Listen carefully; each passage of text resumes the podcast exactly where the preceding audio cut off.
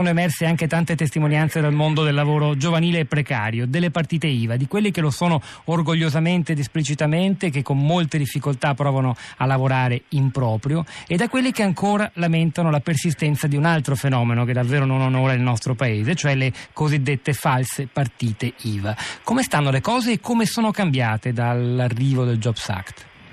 Beh, il Jobs Act ha sicuramente favorito oh, il lavoro um, dipendente a tempo indeterminato e molte eh, finte partite IVA sono state eh, trasformate.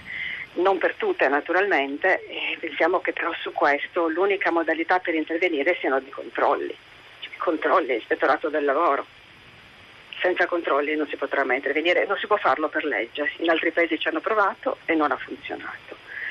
Invece per chi comunque è partita IVA per scelta o comunque un po' per tutti coloro che, sono, che lavorano come freelance e che sono tantissimi perché ormai tutti hanno almeno un figlio o un nipote che lavora in questo modo anche se non lo fa direttamente. È molto importante un altro provvedimento che è il decreto legislativo sul lavoro autonomo che è chiamato Statuto del lavoro autonomo ed è uno statuto che noi speriamo che venga approvato al più presto, al momento è in Commissione Lavoro alla Camera, eh, però è da oltre due anni che si sta andando, si sta andando avanti eh, su questo e ci abbiamo lavorato anche noi di ACTA. Perché è così importante questo, questo statuto? Eh, innanzitutto perché eh, finalmente ci riconosce come lavoratori. Noi eh, al momento siamo fuori dal diritto del lavoro, invece con lo statuto ci entreremo. Questo vuol dire anche delle cose in pratica, per esempio eh, sui tempi di pagamento. Noi attualmente possiamo essere pagati a sei mesi, a un anno, con lo statuto invece non sarà più legale. Poi, Quali saranno i tempi di pagamento obbligatori? I tempi di pagamento potranno essere 30 giorni, derogabili a un massimo di 60 giorni, che è sicuramente molto ma molto di meno di quelli che sono normali adesso. Cioè, per noi questo è un cambiamento molto forte. E, e inoltre eh, lo statuto allarga i diritti, allarga le tutele, allargherà i diritti, allargherà le tutele e faccio un esempio più importante che è quello della malattia.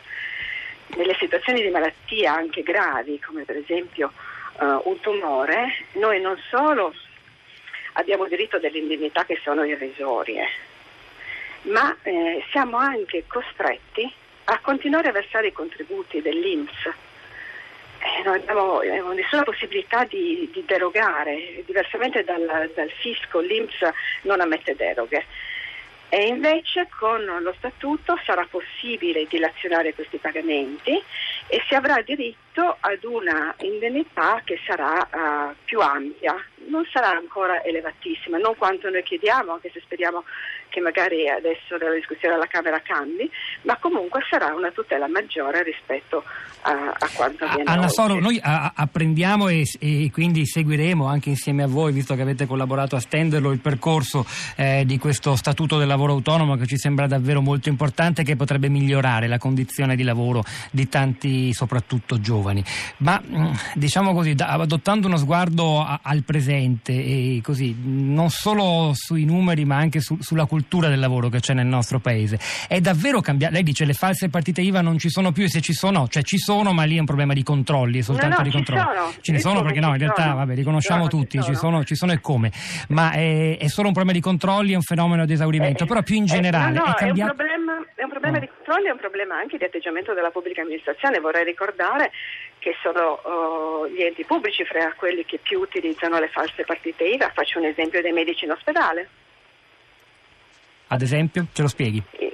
Cioè, moltissimi medici ormai lavorano negli ospedali con contratti di partita IVA che è assurdo, cioè devono rispettare tutte le routine di una struttura ospedaliera, sono inseriti chiaramente in una struttura ma lavorano uh, con contratti di partita IVA.